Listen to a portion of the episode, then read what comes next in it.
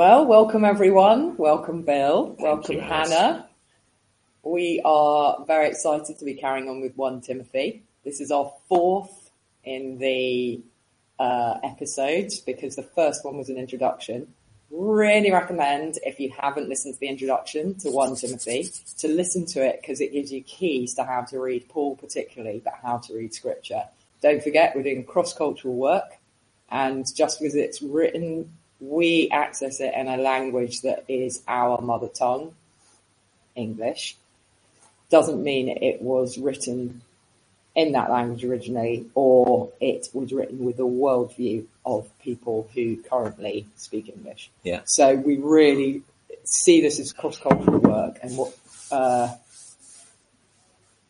what we're essentially doing here, what Bill is doing here is helping us, guiding us through that path from our world now in the 21st century over the river, if you like, to that, that other time that Paul was speaking to Timothy in the context of Ephesus 2000 years ago. And then taking us back over the bridge to how that could influence our lives now. So I bless you, Bill. We're really looking forward to hearing this 1 Timothy 3 today. So am I. Thank you very much. Um, yes, hello everyone. Uh, so if, if I'm going like this, it's because it's slightly chilly in here. We're in the prayer centre Yeah. and there's condensation on the walls and it's about one degree outside. So we're, we're shivering slightly, but that's fine. We're, we're all right. We can cope. um, yes. Uh, so, um, I don't know if you remember, if you, if you looked at the, the first one in this series, I, I gave a, a number of, um, hints and tips about how to interpret Paul's letters because Paul's letters are difficult. They're not easy to understand, but there are various tools and techniques we can use to, to help to make sense of them. Um, and, and one thing I mentioned was the idea that uh, when we read Paul's letters, it can look at start at the start as though they're um, a series of unrelated ideas just kind of jumbled together. Um, and but but if you if you read them carefully, uh, it's almost always possible to see a logical argument um, uniting the whole letter. There's there's something there's an overarching message that Paul is communicating in his letters. Um, and that can be really powerful as a way to to help us interpret them. Um, if we can work out what the argument is and how all the different jigsaw bits fit together and, and contribute to that argument, um, it it helps us to make sense of all those little bits, and it, it kind of acts as a confirmation that we're on the right lines because we can see it all come together. Um, and I think uh, chapter three is a great example of, of that. Uh, 1 Timothy chapter 3, and that's what we're going to look at um, today. So the first thing I want to do, if it's all right, is simply to read through the whole chapter. Um, so we get a, a feel for what's going on. Are you ready? Are you sitting comfortably? Hannah, Hannah is also here doing the slides. Hannah, Here we go. Uh, so this is chapter 3. Here is a trustworthy saying. Whoever aspires to be an overseer desires a noble task. Now the overseer is to be above reproach, faithful to his wife, temperate, self-controlled, respectable, hospitable, able to teach, not given to drunkenness, not violent but gentle, not quarrelsome, not a lover of money. He must manage his own family well and see that his children obey him. And he must do so in a manner worthy of full respect. I, I love that. He, just as an aside, he must manage his own family well and see that his children obey him and must do so in a manner worthy of full respect. In other words, there are all sorts of ways to get your family to obey you and to manage them well, but only some of those ways are worthy of respect. Um, if anyone does not, brackets, if anyone does not know how to manage his own family, how can he take care of God's church? He must not be a recent convert, or he may become conceited and fall under the same judgment as the devil. There's a warning. He must also have a good rep- he must also have a good reputation with outsiders, so that he will not fall into disgrace and into the devil's trap. In the same way, deacons are to be worthy of respect, sincere, not indulging in much wine, and not pursuing dishonest gain. They must keep hold of the deep truths of the faith with a clear conscience. They must first be tested, and then, if there's, if there's nothing against them, let them serve as deacons. In the same way, the women, probably meaning women deacons, are to be worthy of respect, not malicious talkers, but temperate and trustworthy in everything. A deacon must be faithful to his wife and must manage his children and his household well. Those who have served well gain an excellent standing and great assurance in their faith in Christ Jesus. Although I hope to come to you soon, I'm writing to you with these instructions so that, if I'm delayed, you will know how people ought to conduct themselves in God's household, which is the church of the living God, the pillar and foundation of the truth. Beyond all question, the mystery from which true godliness springs is great. He appeared in the flesh, was vindicated by the Spirit, was seen by angels, was preached among the nations, was believed on in the world, was taken up in glory. Hmm. So what we have here is a long list of the kind of behaviors and lifestyle that you want to be looking for when you're appointing church leaders, um, overseers and deacons. Um, and then there's this little, there's this little paragraph on the end, verses 14, 15 and 16, which is very dense and quite obscure. Um, but somehow Paul sees these two things. One, one of the, the paragraph at the end is really rich in theology.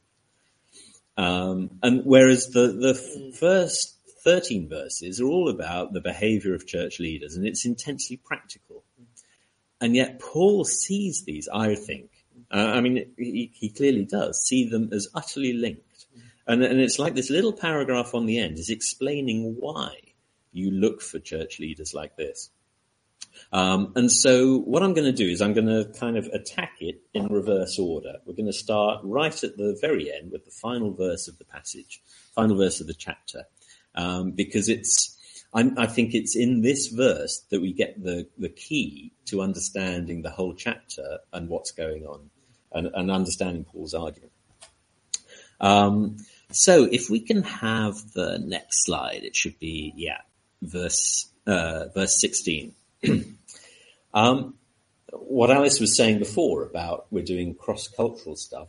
The, the trouble is that there are a couple of words in this um, this verse, verse 16, which I think we we think we know what they mean mm. because they mean certain things in everyday English conversation. Mm. But I think they have a whole layer of meaning. Um, they would have had a whole layer of meaning to Paul's original hearers, which is quite different. Um, and so what I want to do is just look at these two words to begin with and unpack them a bit. Can you guess what they are? Um, the first one is mystery. Um, when we talk about a mystery today, what we mean is something that's unexplained, something that's hard to understand. So uh, the cause of the crash remains a mystery. Hmm. In other words, those, those, air crash investigators have pored all over the wreckage. They've taken it apart. They've tried to reconstruct what happened but we still don't know why the plane crashed. Um, the the way he behaved in his final hours remains a mystery. Why was he so out of character? What was going? What caused him to do this this thing? We just don't know. That's what mystery means to us today. Something we don't understand. um, and we and we use the word. Christians use the word sometimes to talk about God. God moves in mysterious ways what we mean when we, we say that is what the heck's he up to? you know, I don't understand what he's doing. What's going on? Well, God moves in mysterious ways. And I think the trouble is we're, we're reading our stuff into um, the Bible sometimes when we interpret mystery in that way.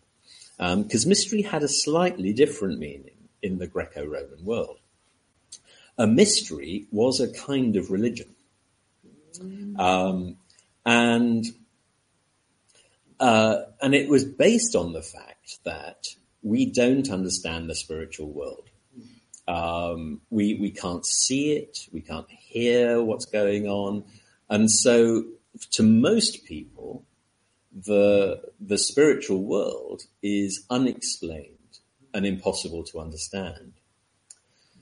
But there were things in the Greco-Roman world called mystery religions. And the mystery religions said, uh, everyone else doesn't understand what's going on, but we have the key.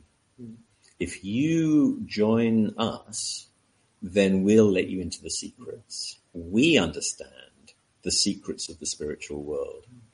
And so a mystery was actually about stuff that's hard to understand being revealed and becoming clear. Hmm. And so it, in some ways, it's almost the opposite of what we mean by a mystery. But, but, but the, the use of the word was to describe these religions. Hmm. Um, now, most religions in the, it, the um, religious world at the time of this letter was a real marketplace, and and all the there were all different kinds of religions. There were national religions. There was emperor worship.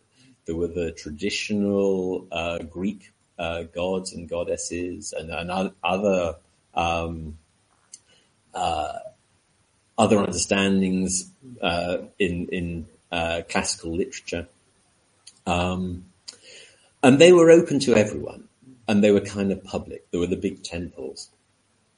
The mystery religions were different. It was by invitation only. Um, they were secret societies, and you you had to be initiated into them. Um, let me give you an example. Uh, can we have the next slide, please? It should be a photograph. So, this photo, there you are. I'll just give you the the sheet. So, in, if you go to London, um, in 1952, um, when they were clearing up um, after the bombing of the Second World War, and they were digging out the, the rubble, they found these uh, in the foundations of a, a, bombed out building. They found this ancient archaeological remain, um, which they excavated over a period of two years. And then, right at the end of the excavation, they found a little statue to the god Mithras. And what they realized uh, almost at the end of the um, of the excavation was that this this remain was a Mithraeum, uh, in other words, a temple to the god Mithras. And Mithras was one of the most popular and most common mystery religions, uh, particularly in the Roman world. So what you what they had stumbled across was part of Roman London. Mm. And Mithraeums, temples to Mithras, tended to be underground chambers because it was a secret society. Um, and uh, a decade ago, uh, this site was being redeveloped, and it's now the uh, headquarters of Bloomberg Bank. um, but what they did was they they completely kind of restored it um, as part of the foundations of this modern bank. And you can you can visit it today if you go to London, the Mithraeum. I've, I've never been, but I'd like to go. Um, if you have a look at the next slide, this is how they've done it. Um, so this is the um, they've kind of uh, restored the remains, but also using these um, plexiglass uh, screens. They, have kind of uh, recreated what it would have been like. And it's this under, underground chamber which would take about 30 people. Um, so M- Mithraism is an example of these mystery religions. Now, similar temple remains and statues have been found in guess where? Turkey. Wow. And there are statues to Mithras that have been found in Ephesus. Oh, amazing. Um, so, and of course, Paul is writing to uh, Timothy in Ephesus. Um, and so I think it's fairly clear that he's, he's kind of playing with the idea of a mystery religion here. Um, what were these mystery religions like? Um, they were extremely popular in the Roman Empire. They were particularly popular among soldiers and ex-soldiers. Ephesus, of course, as a regional center of the Roman Empire. There would have been lots of soldiers and ex-soldiers living in Ephesus. Um, they they were a kind of funny mixture of a religion and a men's club. They were exclusively male. Um, in Mithraism, there were seven levels of initiation, and you know there were ordeals you had to go through to be initiated into the, the next step. Um, it was by invitation only. Um, what does that say? Oh yeah, they had also the trouble with, with, these mystery religions is they were secret societies, so we don't really know much about uh, what they what the content of their belief because they were sworn to secrecy. Um, and so we, have discovered the temples with the statues, the, the, the symbols. What they actually believed is is lost in the um, the mists of time. But we do know that there were there, there were certain practices that so particularly shared meals were important, but also things like there were sayings and and chants and mm. handshakes and now is this all reminding you of anything? Is there an equivalent today? Sounds like the Freemasons. It does sound like that. If you think about the Freemasons, mm. you're not far wrong. Now, my the guy who cuts my hair uh, what used to be a Freemason, and he tells because he he knows that you know I led a church, and so he's and he's interested in that, and so he tells me a bit about his Freemasonry, mm. and he's he he kind of lost interest in it, but he's quick to say, of course, I never believed any of the mumbo jumbo. It was more of a club. Mm. It was more of a you know con- a way to connect with other men, and sometimes he could help their career and that kind of thing. And I think it's the, the same was true of the mystery religion. In practice, a lot of it was about being part of a club and getting on in society. Um, and, but I think that's part of Paul's point. Because what he's saying is, you know, there are these mystery religions. Well, let me give you a mystery religion. Mm. Okay, here's my, if, if, if you're interested in this stuff, try this for size. Uh, so can we go back, uh, on to the next slide, I think? Yeah.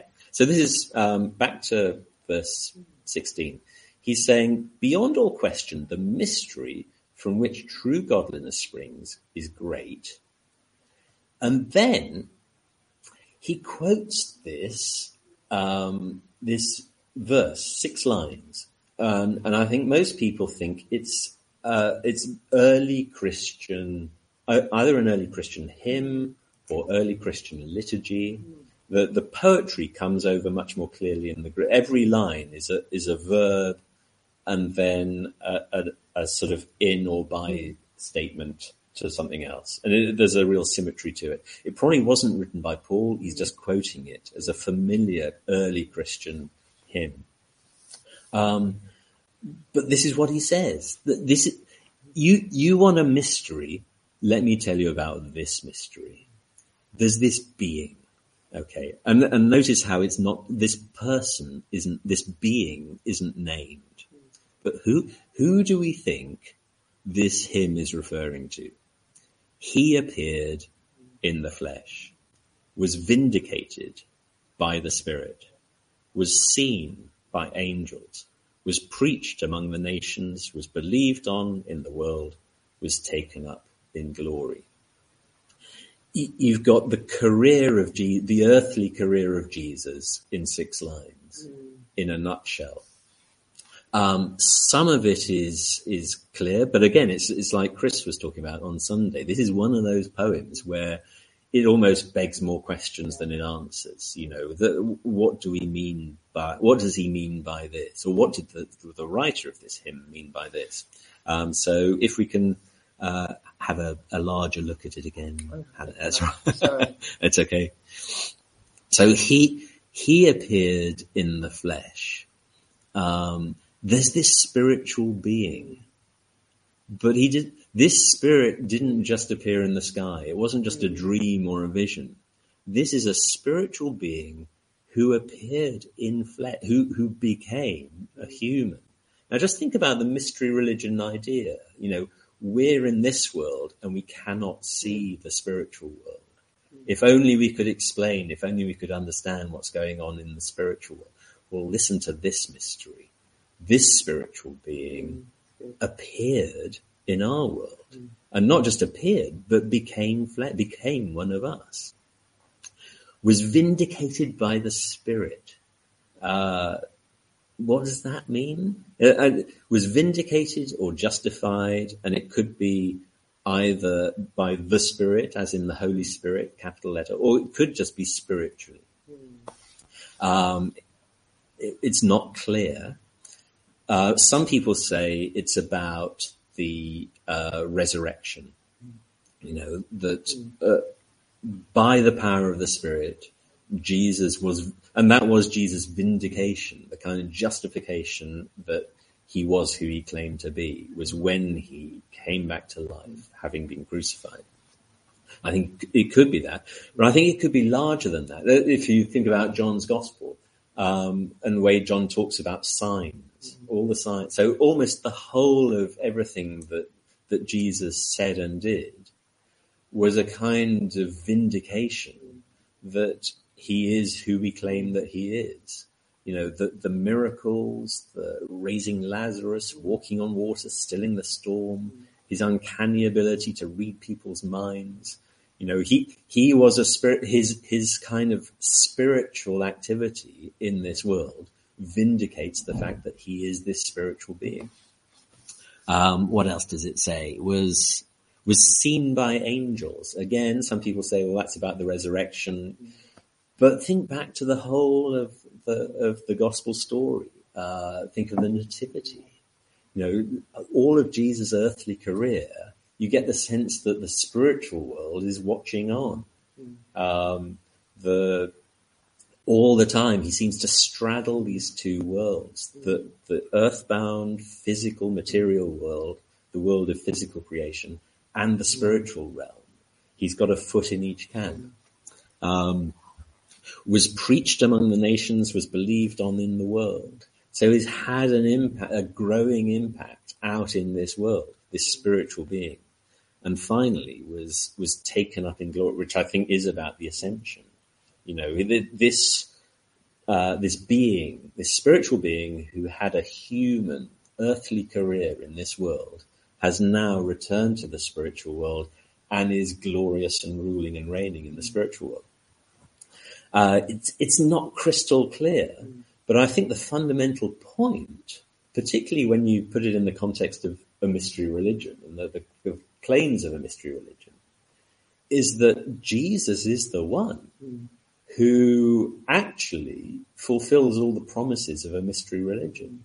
He is the one who is is living and engaged and uh, and ruling in both our world and the spiritual world. He's the one who bridges the bridges the gap, which for everyone else is unclear and unexplained and and incomprehensible.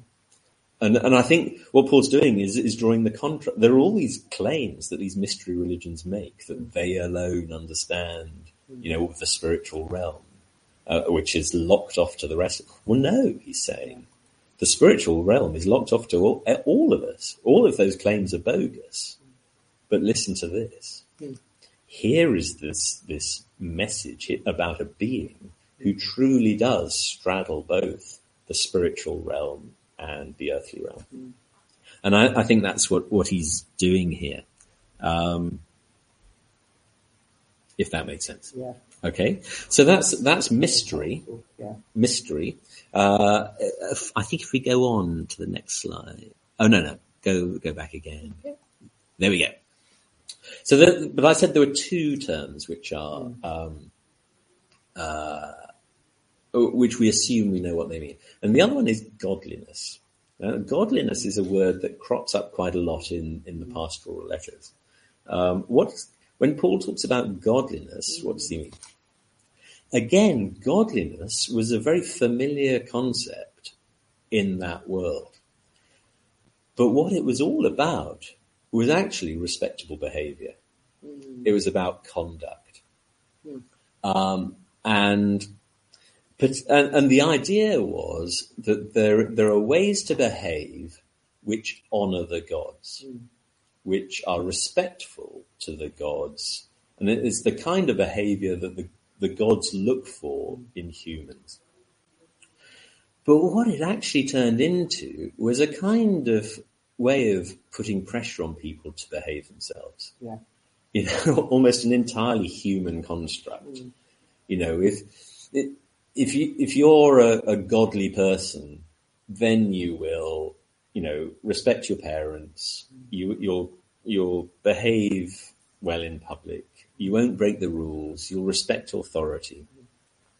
And again, it's fascinating how you know it's possible that how people do today use uh, Christianity in a similar way. You know, well, the main aim of Christianity is, is to keep society in order, Mm. To to make sure that the authorities are respected, that um, that people toe the line, um, that people behave respectably and behave properly. Um, and yet, look at the way that Paul uses it. Um, let's go back to that sentence. The mystery from which true godliness springs is great. So he's he's combining these two ideas of mystery and godliness, and he's he's kind of saying, look, because we have a mystery religion which is unlike all other mystery religions, which is actually true. You know, we know this being who straddles both the earthly realm and the spiritual realm. Then in the same way, we also have true godliness. Mm. Um, so the way in which the followers of this mystery religion behave, the way they conduct themselves, demonstrates that their mystery religion is true. Hmm. You know, th- these people are devoted to this being hmm. who really is alive and reigning in both the, the, the heavenly realm and the earthly realm. And because they know him and because they're devoted to him, it transforms the way they live. Bottom line, behavior matters. Yeah. Behavior is important. Um, and I, I think, I mean, it's funny how, um, do you remember in that first, um, that first one in the series, I talked a little bit about how pe- scholars say, um, oh, it probably wasn't written by Paul. You know, the, Yeah. the, the pastorals probably weren't written. Now, why weren't, why, uh, do we think that they weren't written by Paul? Well, he brings in these ideas. Whoever the writer was, he seems more interested in um, ideas which were typical of Greco-Roman religion at the time. So he talks about mysteries and he talks about godliness. And I think it's entirely missing the point. Yeah, he's he's using those um, those things in the Ephesian world, the things that would have been um, visible to to his original hearers, the things they were familiar with, which was the mystery religions like Mithraism and the idea of godliness. But he's saying he's using them in order to make the point about this is different. Yeah. He's he's taking them and transforming them and saying this is a true mystery religion, and therefore it results in true godliness, transformed behavior. Um, is that making sense so far? Yeah, Are you with me? really good, okay, isn't good. Um, I- think I, at this stage, I, I, I got really fascinated by this idea that he, the way he combines these two ideas and transforms them. I think it's such a powerful concept, and it, it can, it speaks to a number of different things about the way we operate as Christians today. Um, the most obvious one is, um, do we see the spiritual and our spiritual lives and our behavior, particularly our behavior in the church community, as unrelated things? Um, you know, when when we're encouraging people to develop their spirituality, is that a different conversation from um, how we serve one another and love one another and forgive one another in the church community? Because for Paul, they are absolutely two sides of the same coin. and it it applies to all of our lives. Do we, um, you know, if we're struggling with something in our lives, you know, if we're if we're worried about something, do we see the root, uh, the root of the problem, but also the solution? Do we see it as um, being more devoted to this being who straddles both worlds? That, or do we look for human techniques? Do we operate as though the, the earthly world, the human world, is somehow cut off from the spiritual realm? Um, do are we are we actually doing a Christian version of self help, or do we believe the mystery? You know, do we, or, or do we ac- actually believe that we are followers of this being who straddles the, the, the two realms? Um, but also, um, there's the way Christians think a lot about um, spirituality. I think, and and the explanations they have for why it's hard and why some people seem to have more success in in terms of their spirituality than others. We come up with all sorts of understand all sorts of explanations and understandings. You know, we say, "Oh well, they they they seem to be uh, more into prayer." Mm. We come up with a genetic explanation. It's just it's the way they're made. That person is different from me and so they've got more ability to do spiritual stuff. Um, well, that's a kind of mystery religion. That says some have got it, some haven't. Hmm. Um, or is it because they're they're good people and I'm a bad person, so I'm cut off from the from the spiritual realm? Or or do they do they have they studied? Do they know more than I do, so I'm cut off from the spiritual realm? Um, and and we we kind of um, and, and I think Paul's concept here of a mystery religion, a true mystery religion that results in true godliness because it's about devotion to the person who straddles both. What that says is we're all cut off. You know, none of us have an ability it's an unexplained mystery to everyone. And those who claim to, you know, to be holy people and gurus and, you know, to have the answers, they're talking rubbish. Is that an appropriate? Yeah, rubbish is an appropriate word for the podcast. Um, it's, it, it's nonsense because it's not about us. It's not about who you are. It's about who you know. There's only one being who straddles both realms but we have access to the spiritual realm through him. Mm. But it's it's all about him. It's not about what we bring to the party, our, our knowledge, our goodness, our you know genetic suitability.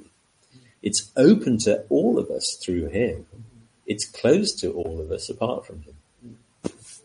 Um, anyway, okay, yeah, with me so far. Yeah. So so so far, all we've done is look at the last verse. Yeah. But I think that's the key. So I'm, I'm going to quickly now expand it to look at the whole chapter. Um, so, because the bulk of the chapter, the first 13 verses, are about the behavior of yeah. leaders. So what's the connection? Um, it, it's fascinating to look at how people use 1 Timothy 3. Because a lot of, a lot of Christians say, uh, this chapter is a church manual. Yeah. It's about how you organize and structure your your mm. church. It's about organizational structures and it's about roles. Um, and it's hilarious because everyone claims that they have a they follow a biblical model of church leadership, and they all have utterly different structures. Know, the Anglicans claim that they are they follow a biblical model of church leadership, because they have bishops, you know, and the word in, in the start of this chapter, which is, which is episkopos, which in the NIV is translated overseer, the Anglicans say, well, that's clearly a bishop. Um, but there's 1 Timothy doesn't tell us what is this person overseeing a whole area and a number of churches like a bishop does. Um, and it's possible in Ephesus, because Ephesus probably was a collection of house churches. Um, but was always an overseer just the person who oversaw a single uh, congregation? Or could there be several overseers in a, we just don't know. All we know is there was this role called overseer. Um, and the other one that Paul mentions here is, is deacon, diakonos, which basically means servant. And, and so it could have been a very practical kind of administrative role. But then, you know, there's the, the story in Acts about Stephen, who was, you know, appointed as a, as a deacon, but who clearly had extraordinary ability to preach and to lead.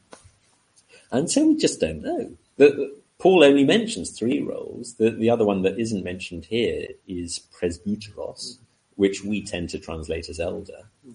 But you know how the what the structure was, how they all fitted together, what the role description was, we just don't know.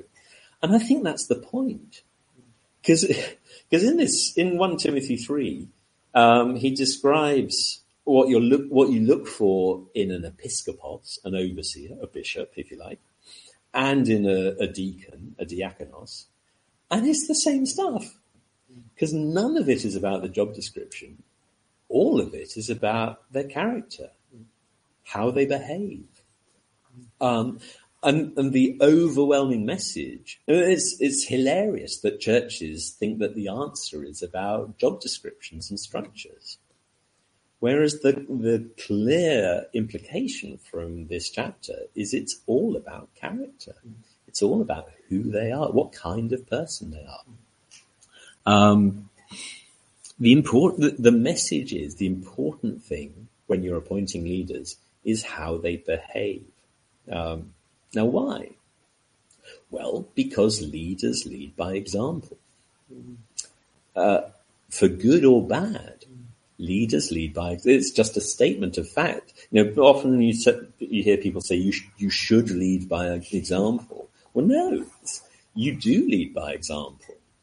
If you set a good example, then people will behave well. If you set a bad example, then people will behave badly. But it's it's the behavior of leaders which people will follow. You know, leaders do lead by example, whether you like it or not.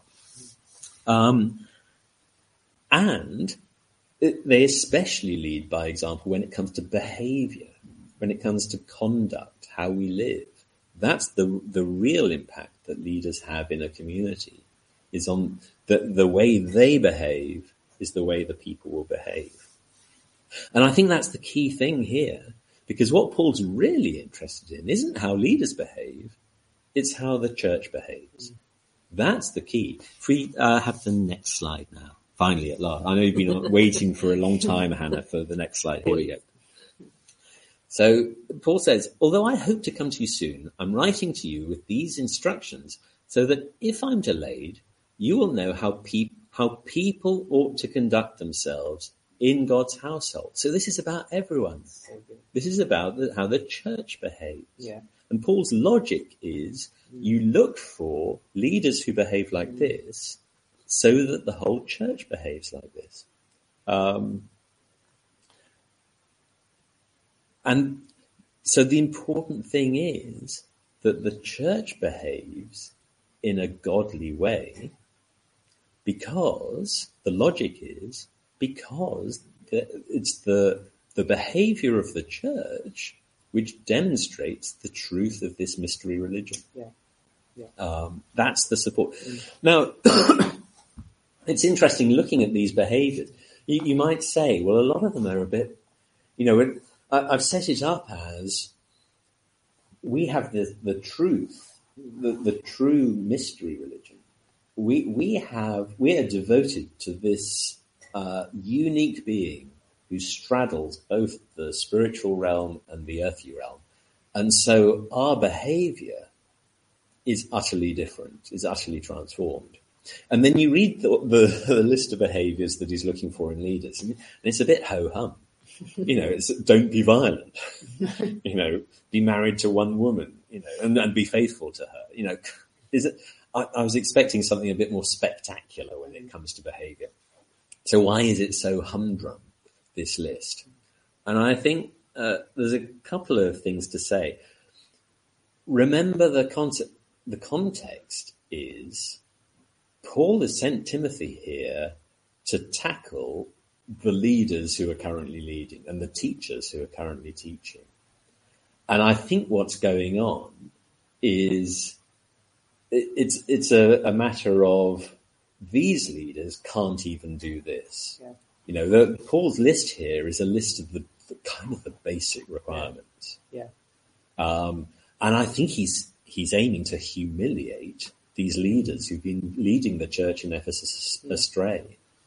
You know, because his argument is if you truly knew this, um, if you truly knew Jesus, then your behavior is utterly transformed.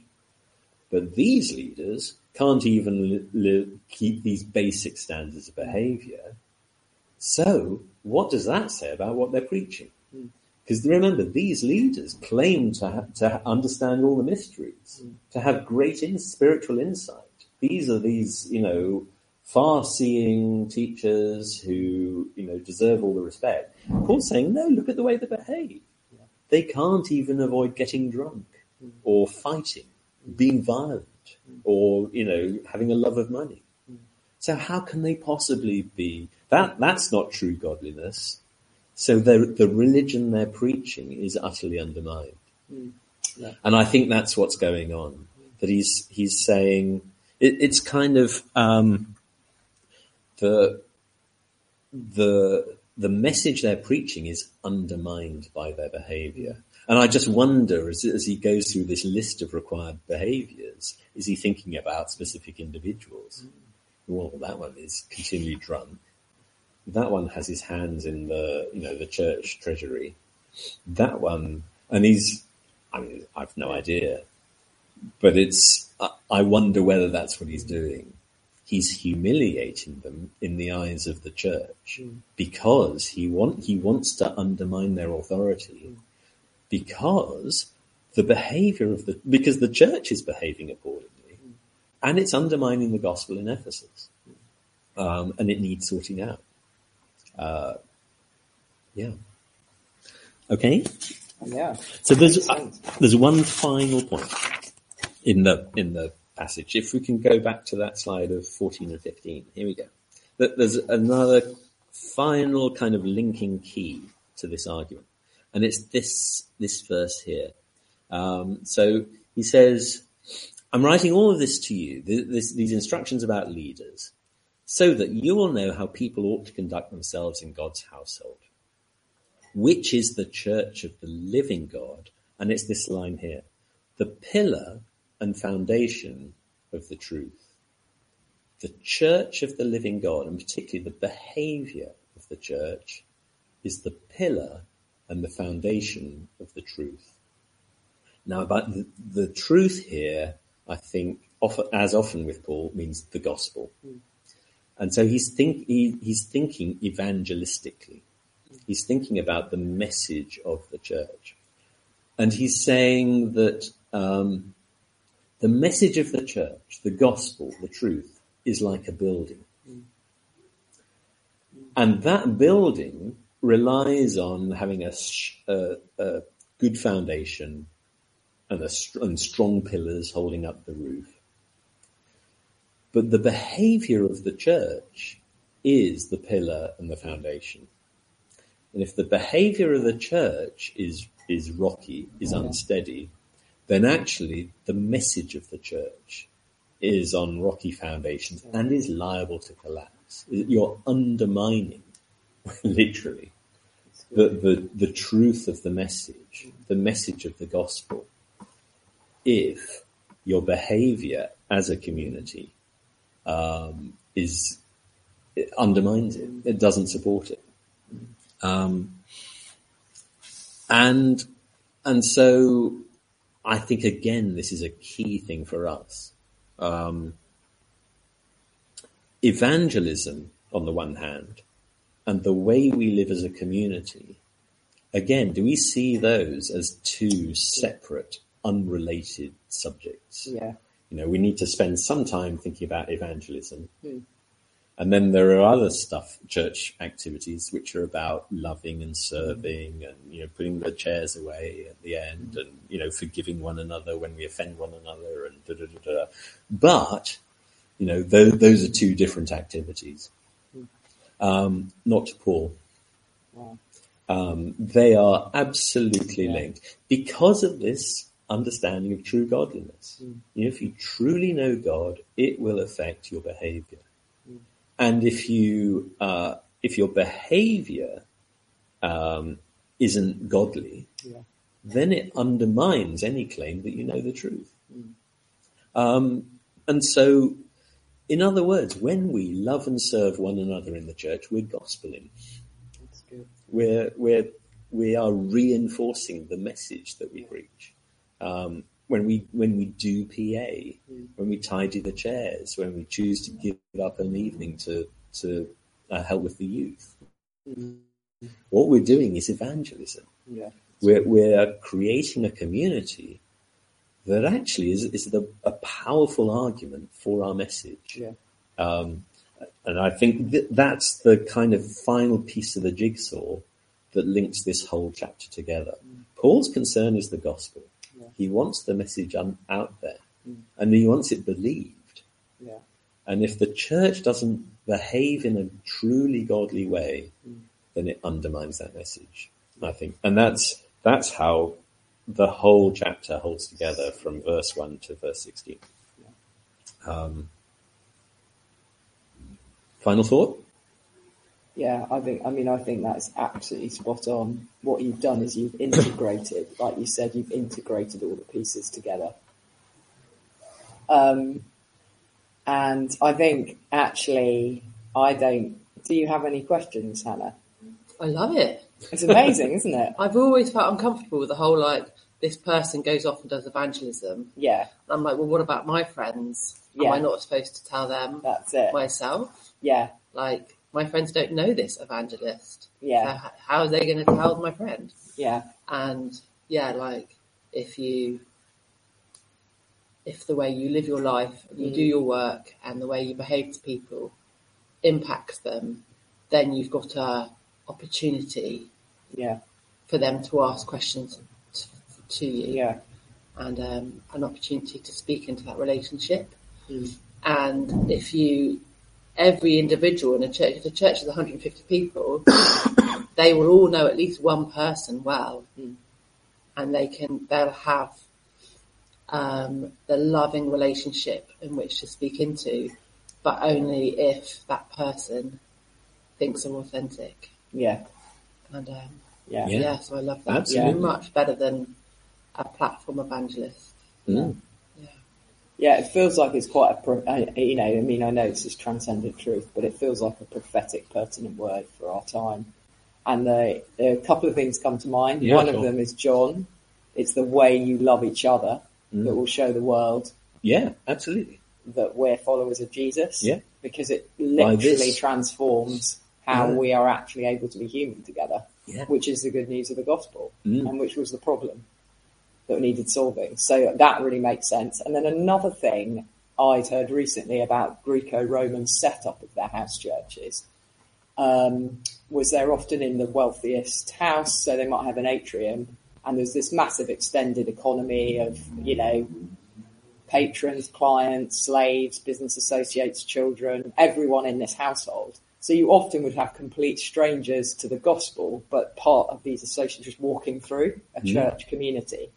And you see in Corinthians, it says the word was sufficiently prophetic for people who didn't know God to go, I'm literally can see my need for God and I've turned to God. Um, and what I like about what you're saying is both being a community of integration and being somehow that integration and, and community being seen and open enough Mm.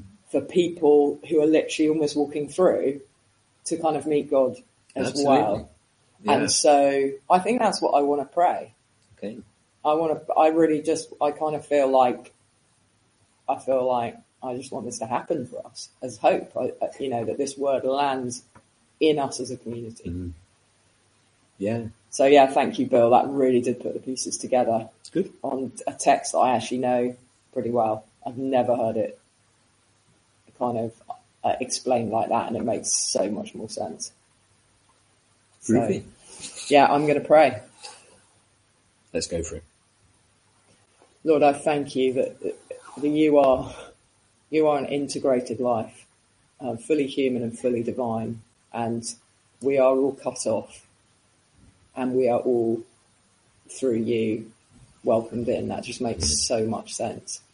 And you really care about how we live. The whole point of the good news is that we can live in a way that actually loves people and is good. Um, so the the message of the gospel is that it transforms us to be people who behave in such a way that humans are designed to behave. So I bless that to be to for our community here at Hope and anyone else listening to be integrated, to be whole, to be people who are godly, who do represent you well, who are in you in the way we love each other. And I also bless our community to have ways in which people who don't know you can see that.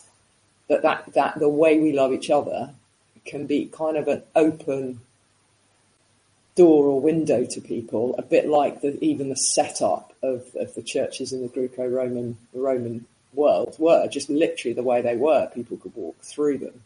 And we're in a very different context now, but I pray you give us ways that we can love each other well, but also that that can be seen by others so that other people can, can enter into this community together through you. Thank you, Lord. It is such good news. You do see the problem of the human condition and you do con- completely solve it in Jesus. And in you, we are completely transformed and we are able to love each other as we're designed to. Amen. Amen. Mm. Do you have a final point? That's right. So we are pausing 1 Timothy 3 now. Uh, aren't we? yeah.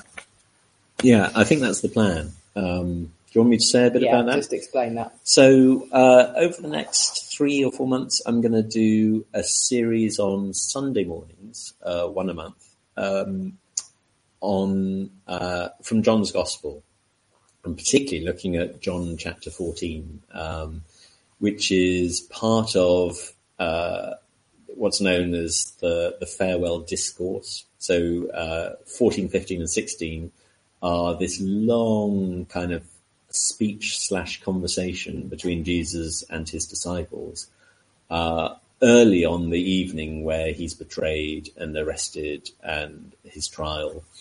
Um, and so it's, it's the culmination of uh, John's gospel. It's leading up to uh, Easter, so it's a kind of Easter series. Um, but in, in thinking about the, the Sunday morning series, um, I've got quite into how how John's gospel works as a gospel, um, and the the kind of the mechanics and the nuts and bolts of um, of how the gospel works um, as a piece of literature. Yeah. And it's absolutely fascinating, but it's it's quite, quite technical, and it's probably not the stuff for a Sunday morning sermon. Um, so what I'd like to do uh, for the next one or two of these podcasts is is uh, put one Timothy on pause and have a look at how John's gospel works, uh, to lift up the bonnet and, and tinker with the engine. Um, uh, but we will return to 1 Timothy um, uh, in a couple of months' time just to complete this. There are three more uh, chapters to go, four, five, and six. Um, and it's, I think it's worth ploughing on. Oh yes, it's fantastic. Um, so, Then- yeah, and then we'll have a resource for every chapter in Timothy, which would be great. And we'll have a resource on the Book of John. oh, Thanks, Bill. It's like a double portion. it's an embarrassment of riches. um, Brilliant. Well, that's over and out from us. yes, See you bye next everyone. time. Yeah, have a lovely month. If I don't see you in the meantime.